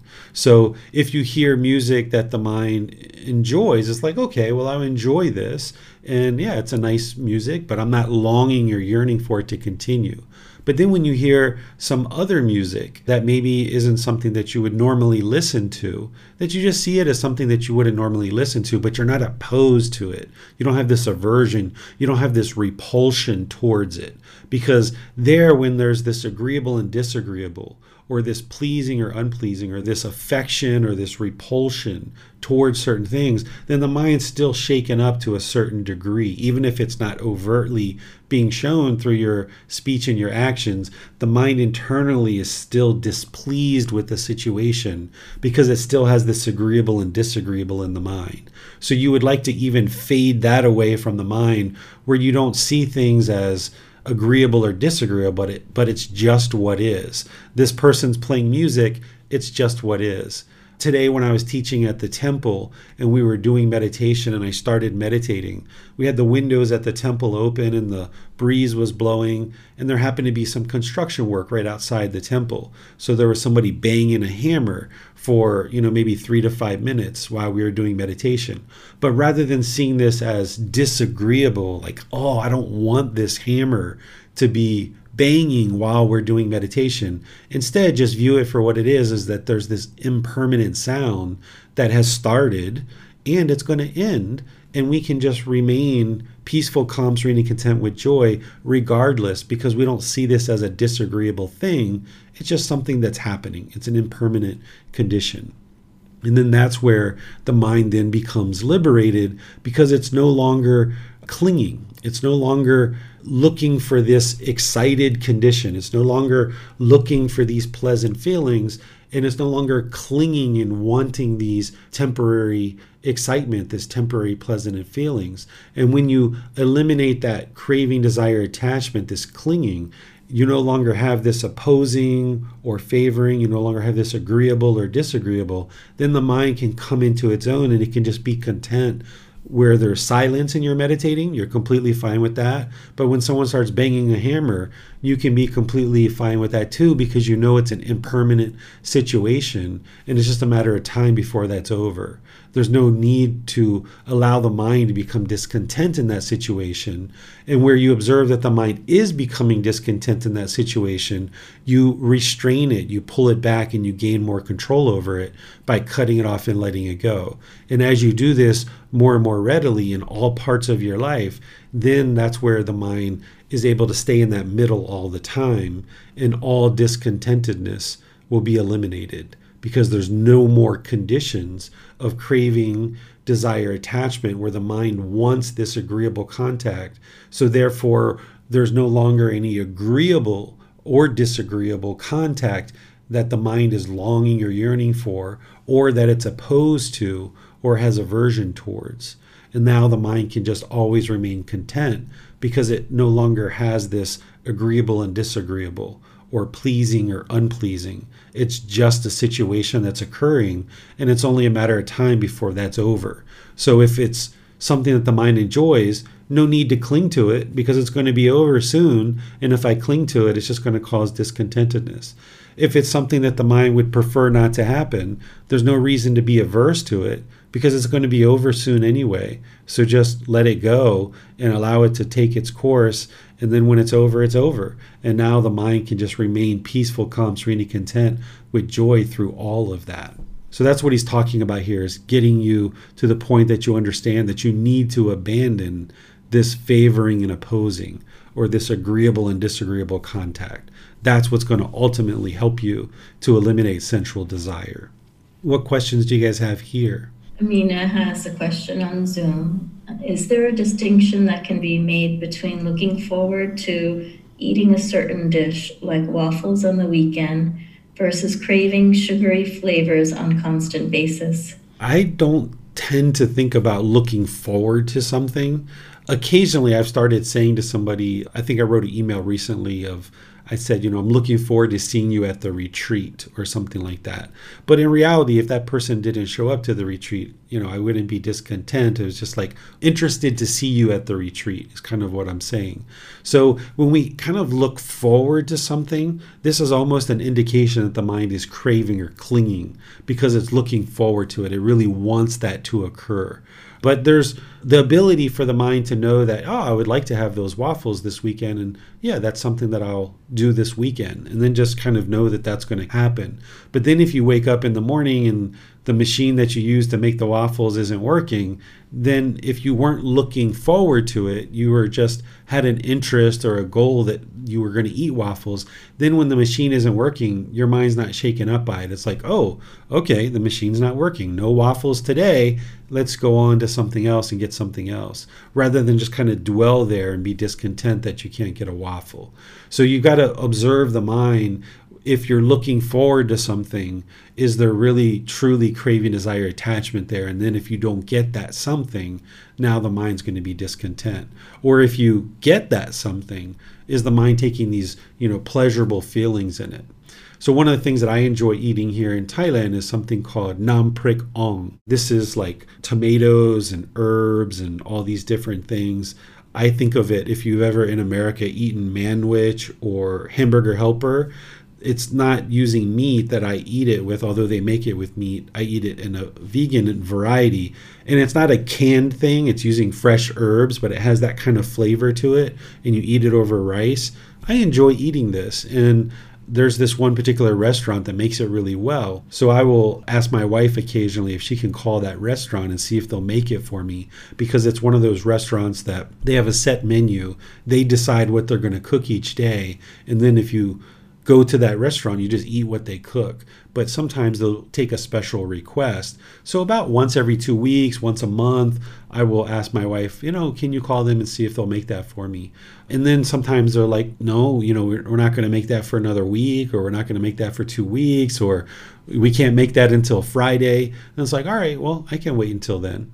Whereas if the mind was looking forward to it and longing and yearning and wanting them to make it right away, then the mind's going to be discontent in that situation where they say, you know, we can't make it for another week or two. They don't have the supplies. So if you're looking forward to something, just have mindfulness to observe are there conditioned pleasant feelings that arise when you get that something and if you can't get that something is there this you know frustration or annoyance or ickiness or just feeling like your day's not complete without that thing and in that situation i would encourage you to adjust your vocabulary and your phrasing of words and maybe not say that you're looking forward to it, but maybe just say something like, Oh, I would like to have some waffles this weekend, or Are you guys interested in having waffles this weekend? Right? That's one of the ways you can kind of change the way that you speak, and then the mind will change the way that it relates to this waffle or any other kind of thing that you're taking in through the senses. She uh, asks also, is it okay to look forward to eating a certain food for a brief moment as long as the mind does not dwell on that thought? So I don't think about whether it's okay, right? It's more about what the mind's doing because you can do whatever you like to do. The only thing you have to do in this world is die. That's the only thing. Everything else is optional. So you can practice however you choose to practice. But for me, like when I know that that food, that nam prik ong is available, it's like, okay, great. You know, I'll get a chance to eat that food. That's fine. But then when that food's not available, then there's other foods that I'll eat too. And there's certain foods that are tasting really great, but there's also certain foods that don't taste so great. It's just kind of like bland or just kind of marginal food that I'm going to still eat because I see this food as nourishing the body, not to please the tongue and please the mind. If you're looking forward to certain foods, and you're doing that in order to please the tongue and please the mind, that's what sensual desire is. So, this is where what I suggest for people to do with food is have other people order your food for you occasionally, particularly when you go out to restaurants or if there's other people around, you just see them order something, you're like, all right, I'll take that. Don't allow the mind to make choices about foods for an extended period of time because the mind's going to try to convince itself that it doesn't have certain cravings. And the only way that you can determine whether there's cravings there or not is to not give the mind what it wants. So if the mind wants this piece of chocolate cake really bad and you can feel that, or even you're not even quite sure whether it's a craving or not, but you're just kind of looked at the menu, you're like, all right, I'm going to get that chocolate cake. Instead, switch it up and be like, you know what? I'm not going to get that chocolate cake. Let me see how the mind deals with that. So even when you have that thought of, I would like to have this spaghetti, or I would like to have that namprik ong, or I would like to have these waffles, when you say that out loud, then actually that weekend don't have the waffles and see how the mind reacts or how it functions when you don't get those waffles. So the only way that you'll know if the mind's attached to the waffles or not is if you introduce some impermanence. If you keep giving the body and the mind, the tongue, these waffles, then you'll never know whether or not it's actually craving or attached to them. So, where you observe that the mind is looking forward to them, then choose not to eat them for a couple of weekends and see how the mind feels about that. Because if the mind doesn't have sensual desire, it should be just as content eating one thing versus another. And you should be able to go an extended period of time without eating the waffles and be just completely content with it without any kind of longing or yearning for them. And she has a follow up. So think of it as an interest only. Right, that you have an interest in this, but also, you know, if you have an interest in eating waffles and you eat them every single weekend, then maybe your mind is speaking interest because you know that's kind of like the right answer, but deep inside, the mind still has this craving. So the only way for you to discern whether or not it's truly craving or whether you're just using the right words because your teacher told you what those words are, instead, introduce some impermanence in the situation that where you observe that the mind is having this interest in eating waffles then go two or three or four weekends without eating them and see how the mind deals with that. And that's the only way that you're going to know whether there's a real craving there or not. And if you observe that the mind is longing and yearning for these waffles then you have to go extended periods of time without them until it finally releases this craving. And then eventually you can decide to eat the waffles again, but you do that as an interest rather than as a craving. But you have to be sure the mind fully releases it and it's no longer yearning and longing for those waffles. It looks like Jan has her hand raised. Thank you, Manal. Teacher David, I, I wonder if you could help me think through a situation. I don't feel particularly that I'm craving anything right now, but I am very aware my husband's birthday is coming up and he's made plans and if the plans don't work out the way that he's hoping then he will be quite upset.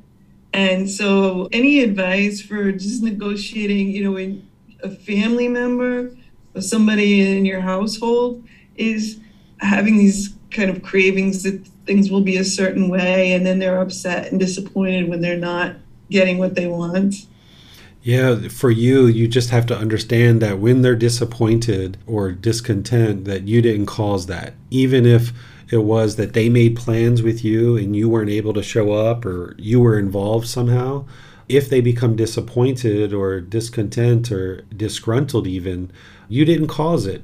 There was obviously some impermanence that happened that you weren't able to maybe show up to the event, and you just apologize for that and you say sorry. And at the same time, they're probably practicing wrong view and they might think that you're the one who's causing them to be angry in that situation. If they're not on this path and they're not understanding right view, then you know you're going to encounter people who are going to be blameful to us and think that we're the ones that are causing their discontentedness. But as long as you know the truth and you know that that's not what's occurring, then you can still reside content and peaceful in those situations and just perhaps let them know, particularly your husband. The Buddha talks about when there's people in our life that we're close with and we have this deep compassion for them, that we can try to establish them in understanding the Four Noble Truths. And there's ways to do that without talking about Buddhism or things like this and helping them see that the only thing that's happened here, husband, is that there's been some impermanence. I had every intention of coming. As I explained, you know, we made the plans, we made the date, I was planning to come, but I got a flat tire. I just wasn't able to come. The thing that's actually causing your mind to be angry or frustrated is your mind wanted me to come so badly but I would have been there had it not been for this impermanence. And sometimes when their mind is actually discontent, that's one of the best times to help them see the Four Noble Truths, that they can then have a, a real example, a real tangible example for them to see it. This is how I helped Bailan, my son, to understand the Four Noble Truths is when his toys were broke, I would get down on the floor with him and as he was crying and I would talk to him about craving and how his mind was yearning and longing for these toys to be permanent. And because they're not, that's what's causing him to cry, not the broken toy itself. So you can potentially try to talk with somebody who's close to you like that, but they may or may not be interested depending on what's going on. But as long as you know that you're not causing the discontent in this, because it's impossible for you to cause somebody else to be discontent. But we can still be apologetic and say sorry, but obviously impermanence in a lot of cases is just out of our control. It's just impermanence mm-hmm. and we try to make the best decisions we can, but impermanence is still going to happen. And this is a real learning experience for that individual that they're not going to be able to get everything their way all the time. And another thing you can do is you can kind of get ahead of the curve where you see that his mind is this way and he's talking about all these plans and all these things that are going to happen and he really wants this to happen you can say, and I don't know what you call your husband, I'll just use the word honey. You know, honey, while these plans sound absolutely wonderful and I'm really interested to participate, I would like you to understand that it's highly unlikely that everything's going to happen exactly the way you have it in your mind. Do you realize that? Do you understand that? That what you have in your mind versus what's going to happen are probably two completely different things and then you kind of talk about that a little bit and then maybe help him understand impermanence and craving and yearning and maybe help him see that maybe he can have some goals or some objectives and ways that he would like this to unfold but help him to see that it's not going to necessarily unfold exactly the way he is intending it to unfold. And then this is the way to kind of get ahead of the curve a bit. But still he can still get upset during the impermanence that happens that this doesn't occur the way that he would like it to occur. But if you do this over multiple situations because you're living close with him, then he can gradually start to see that it's his own craving, desire, attachment that's causing the discontentedness. And you can kind of get ahead of the curve a little bit.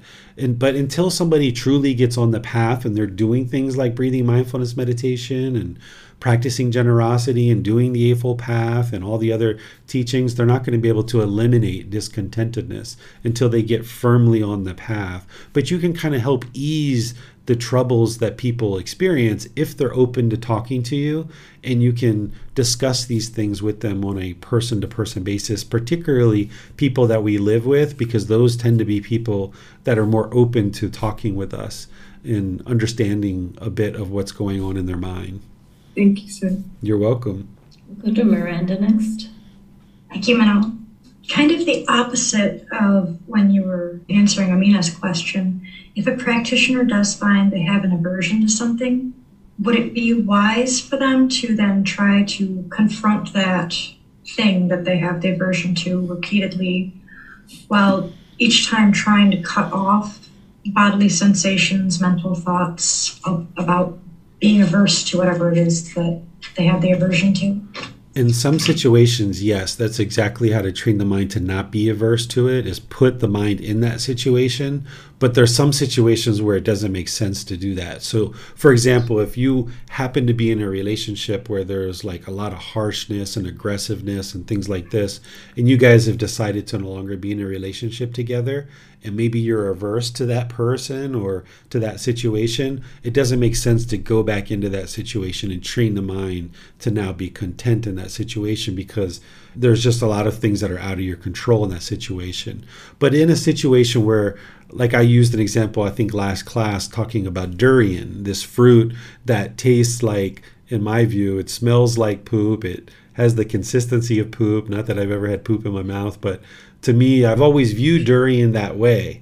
So in this situation, my wife heard me talking about that and we like to test our mind. We like to challenge our mind. So she happened to go out and buy that a few days later. And she came over and asked me, Would you like some? And she put it in my mouth. And I realized that I actually didn't have an aversion to it. But that's the only way that you'll know that you have eliminated any aversion, which means you've eliminated the craving for sensual desire, is to put your mind in that situation. So if there's things like that, like foods or certain things like that, then yeah, that's the way you do it is you confront it and put the mind in that situation and train the mind to be peaceful, calm, serene, and content with joy in that situation. But there's some situations where you might have aversion to somebody because of some hostility that's occurred, and you can instead work on that in your loving kindness meditation rather than actually going back to actually be with that person necessarily. So, if you had other examples that you were thinking of, Miranda, you can share those. But these are just a couple of examples that I was thinking of.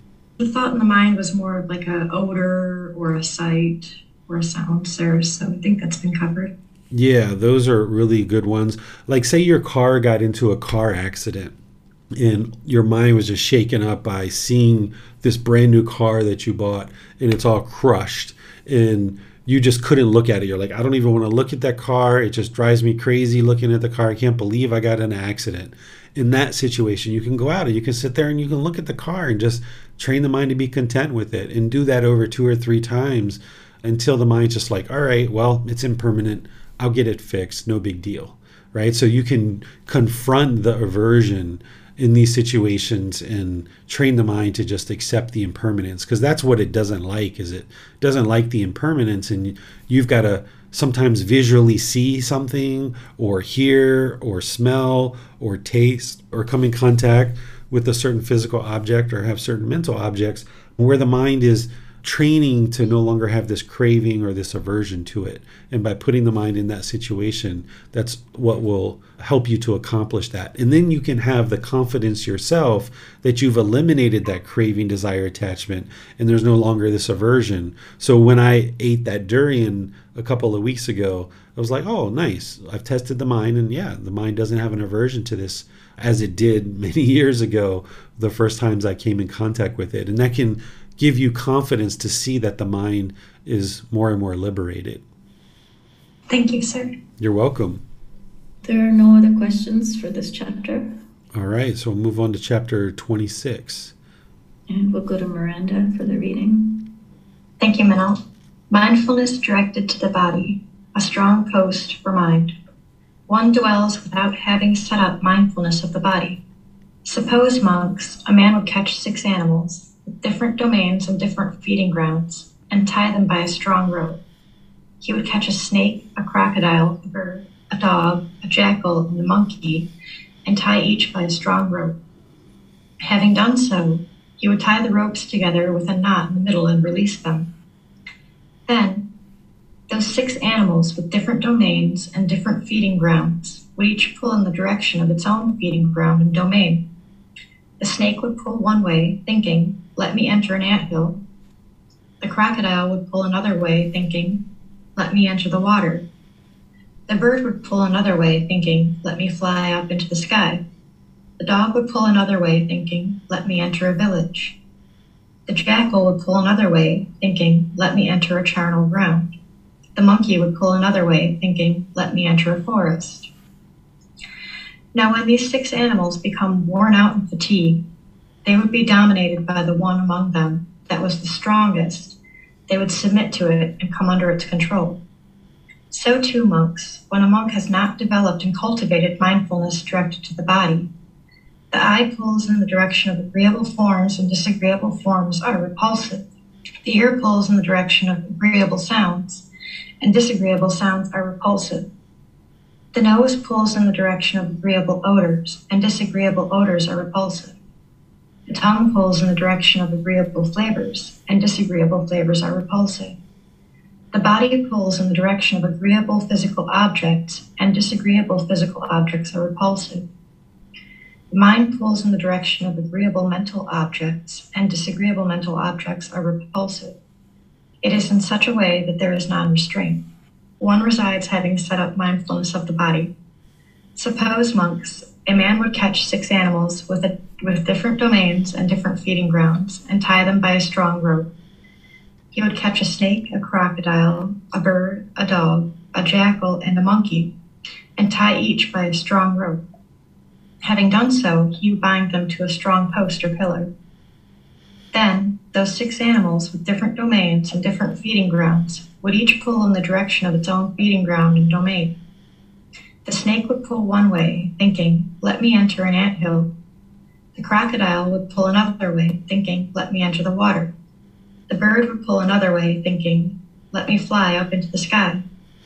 The dog would pull another way, thinking, let me enter a village. The jackal would pull another way, thinking, let me enter a charnel ground. The monkey would pull another way, thinking, let me enter a forest. Now, when these six animals become worn out and fatigued, they would stand close to that post or pillar. They would sit down there. They would lie down there. So, too, monks, when a monk has developed and cultivated mindfulness directed to the body, the eye does not pull in the direction of agreeable forms, nor are disagreeable forms repulsive. The ear does not pull in the direction of agreeable sounds, nor are disagreeable sounds repulsive. The nose does not pull in the direction of agreeable odors, nor are disagreeable odors repulsive. The tongue does not pull in the direction of agreeable flavors, nor are disagreeable flavors repulsive. The body does not pull in the direction of agreeable physical objects, nor are disagreeable physical objects repulsive. The mind does not pull in the direction of agreeable mental objects, nor are disagreeable mental objects repulsive. It is in such a way that there is restraint. A strong poster pillar, this, monks, is a designation for mindfulness directed to the body. Therefore, monks, you should train yourselves thus. We will develop and cultivate mindfulness directed to the body, make it our vehicle, make it our basis, stabilize it, exercise ourselves in it, and fully perfect it. Thus should you train yourselves. All right. Thank you, Miranda. So here the Buddha is talking about the importance and the difference of not having this mindfulness directed to the body. And what mindfulness directed to the body is, is having awareness of those bodily sensations that we talk about as part of the four foundations of mindfulness. And you're cultivating this awareness of the bodily sensations in meditation, but then you're practicing it in daily life that you observe when discontentedness is arising, there's these bodily sensations. And when you have awareness of those bodily sensations, you're gaining restraint and control over the mind. But when you don't have that, you don't have this restraint. And he talks about this first aspect of if you don't have restraint, you don't have awareness of these bodily sensations. It's like tying six animals to a rope and they're all tied to each other in the middle and they're all going to pull in different directions. And when all the other five get tired, there'll be one particular animal that everyone kind of gets pulled by that one particular one. And what he's talking about is the six sense bases that the mind, as it longs and yearns through these six sense bases, if there's no awareness of the bodily sensations that are arising discontentedness and you cut that off and let it go, when you don't have that, then there's going to be at least one particular sense base that is going to be dominant and it's going to pull and it's going to still have craving, desire, attachment, and you're going to experience discontentedness. But when you develop this restraint over the mind, it's like instead of tying all these animals in a knot and they all pull each other, instead, when you have this mindfulness directed to the body and you're aware of the bodily sensations, it's like having this post or this pillar and you've tied all the animals to the post and pillar. And then as they pull in all their different directions, they keep coming back to that post and pillar, keep coming back to the post and pillar. And eventually they get tired and they essentially submit and they sit right there by that post and pillar.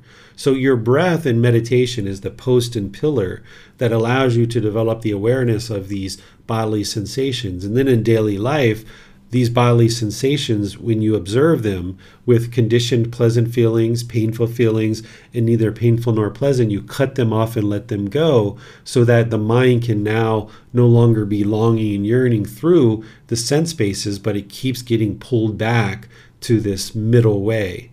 And you do that by having awareness of the bodily sensations and cut that off and let it go.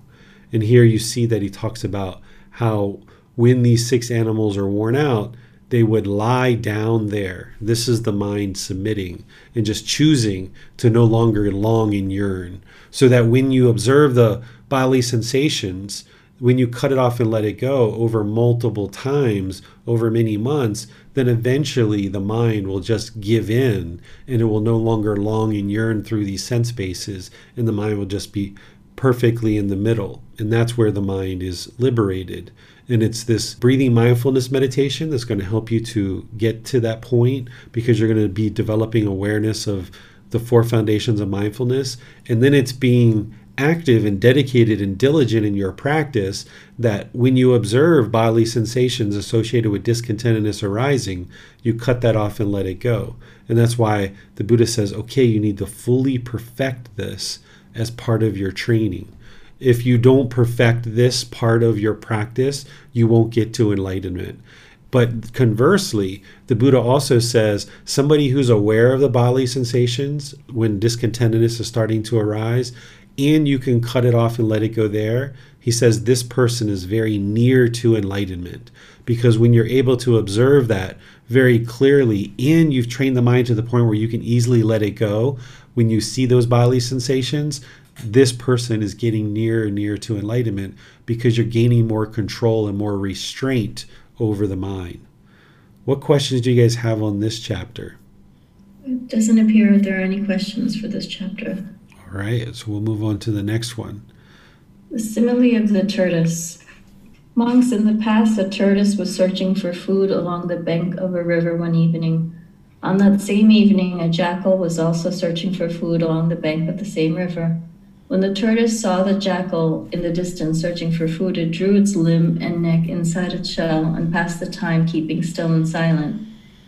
The jackal had also seen the tortoise in the distance searching for food, so he approached and waited close by, thinking, When this tortoise extends one or another of its limbs or its neck, I will grab it right on the spot, pull it out, and eat it. But because the tortoise did not extend any of his limb or its neck, the jackal, failing to gain access to it, lost interest in it and departed. So too, monks, Mara, the evil one, is constantly and continually waiting close by you, thinking, perhaps I will gain access to him through the eye, through the ear, or through the nose, or through the tongue, or through the body, or through the mind.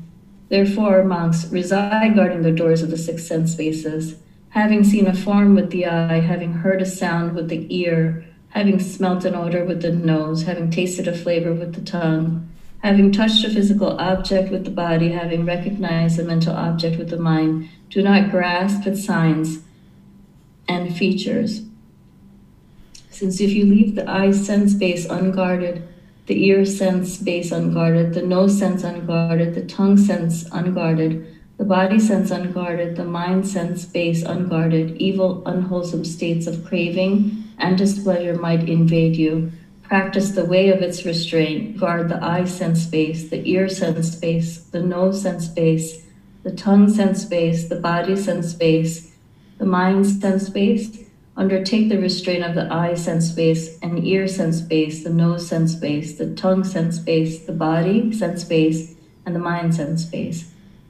When monks you reside guarding the doors of the six sense bases, Mara, the evil one, failing to gain access to you, will lose interest in you and depart just as the jackal departed from the tortoise.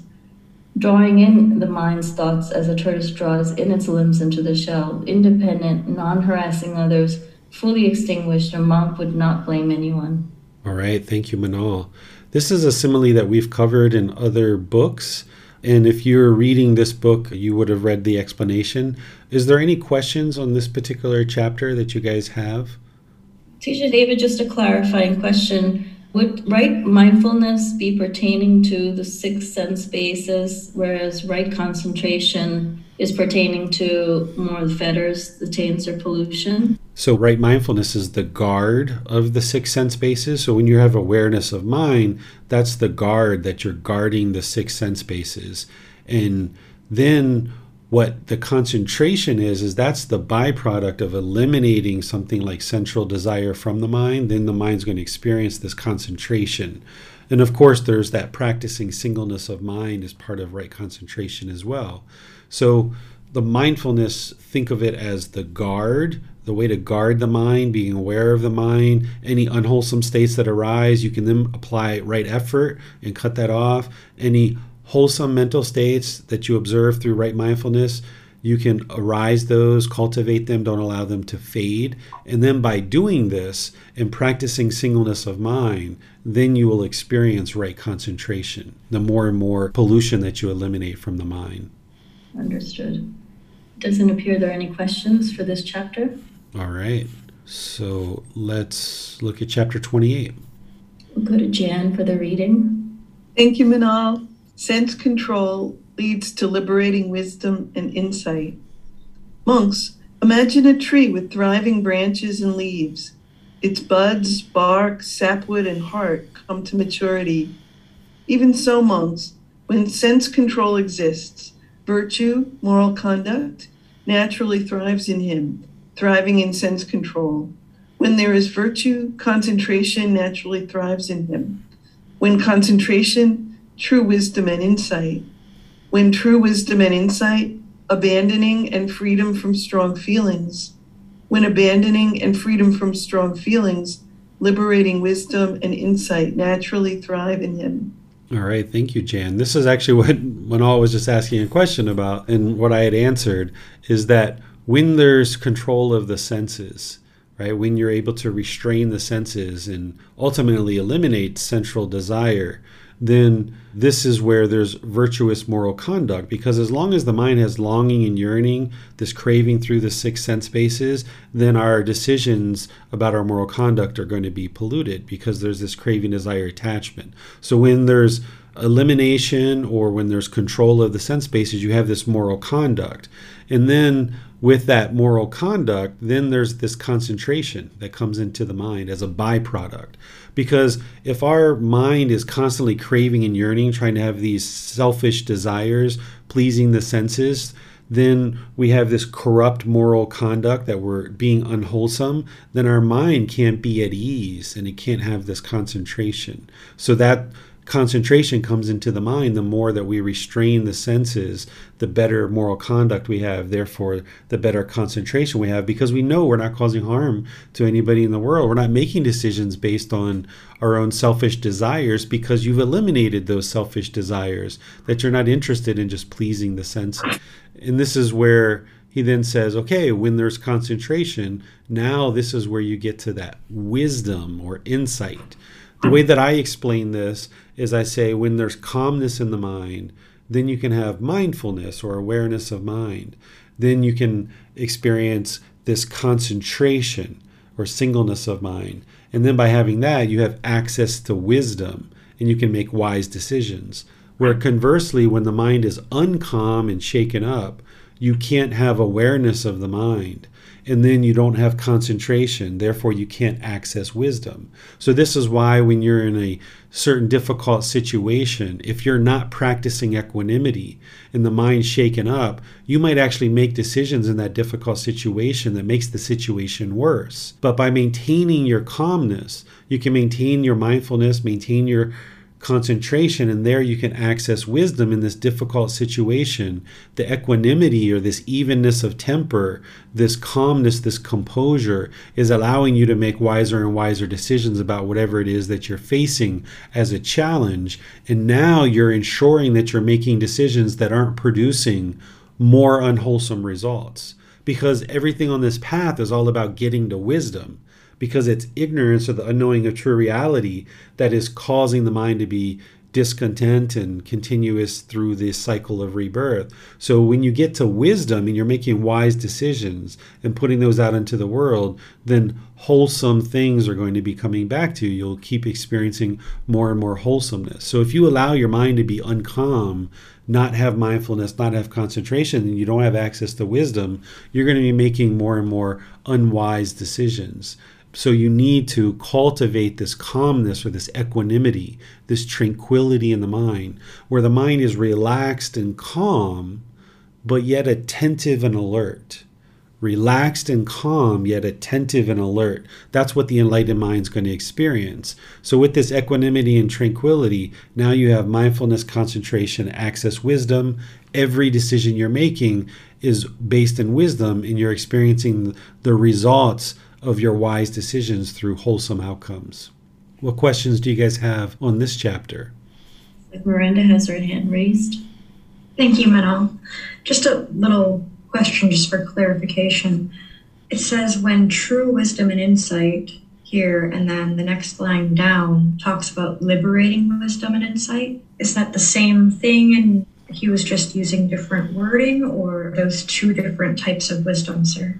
It's still wisdom, but it's a matter of cultivating enough wisdom that you liberate the mind because ignorance is that top part of dependent origination, and wisdom is what unravels dependent origination and gets you to enlightenment.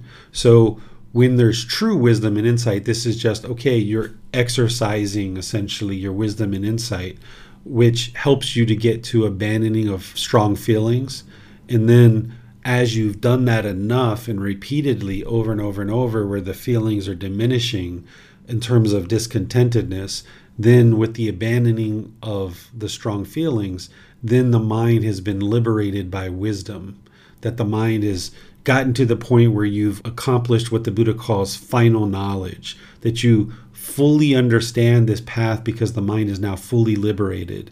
Where when you're in the process of getting to enlightenment, you're going to have true wisdom but it's not liberating wisdom yet because the mind isn't yet fully liberated. So it's still wisdom, but it's just a matter of whether the mind's liberated or unliberated because as long as the slight little sliver of sensual desire or a slight little sliver of conceit or arrogance or pride or any of these other fetters, then the mind hasn't yet been liberated by wisdom because there's still ignorance in the mind. So it's a matter of kind of being in the process of doing that and using the wisdom to do that versus actually having accomplished that 100% through getting to the point where you've accomplished final knowledge and now the mind is completely liberated by wisdom. Okay, thank you. Thank you, sir. You're welcome. There are no other uh, questions for this chapter. All right, so we'll go to 29. We're going to try to go to Bunya to read chapter 29. Thank you, Manal. I will try. without restraint one dwells um, the country, with restraint one resides diligently, and how monks does one dwell country? If one dwells without restraint over the eyes and bed, the mind is soiled among forms recognizable by the eyes. If the mind is soiled, it is no gladness when there is no joy, there is no tranquility, calm. When there is no tranquility, one dwells in discontentedness. The mind of one who is discontent does not become concentrated. When the mind is not concentrated, experience do not become easily recognizable or clear in the mind because experience do not become easily recognizable or clear in the mind.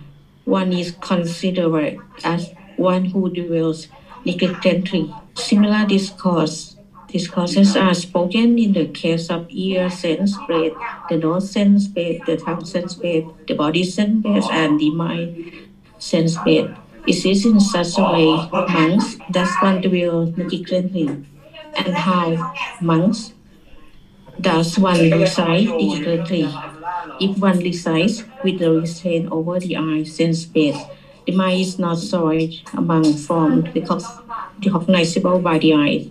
If the mind is not soiled, gladness is born. When one is gladdened, joy is born. When the mind is uplifted by joy, the body becomes tranquil, calm. One tranquil in body experiences concentratedness the mind of one who is content becomes concentrated. When the mind is concentrated, experience become easily recognizable or clear in the mind.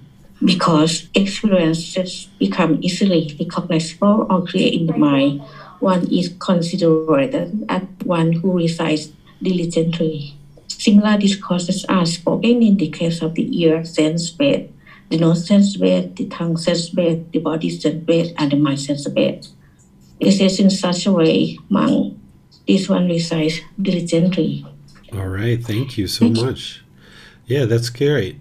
So here, the Buddha is essentially talking about this restraint, that by having a restraint over the sense bases, this is diligence. And when we don't have restraint over the sense bases, then we're negligent in terms of what we're working towards.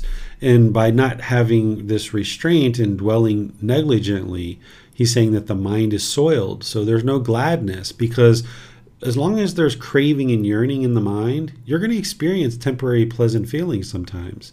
But because the mind is soiled, you're going to also experience sadness and anger and frustration. So there can't be gladness. There can't be this permanent gladness. You can only have it temporarily.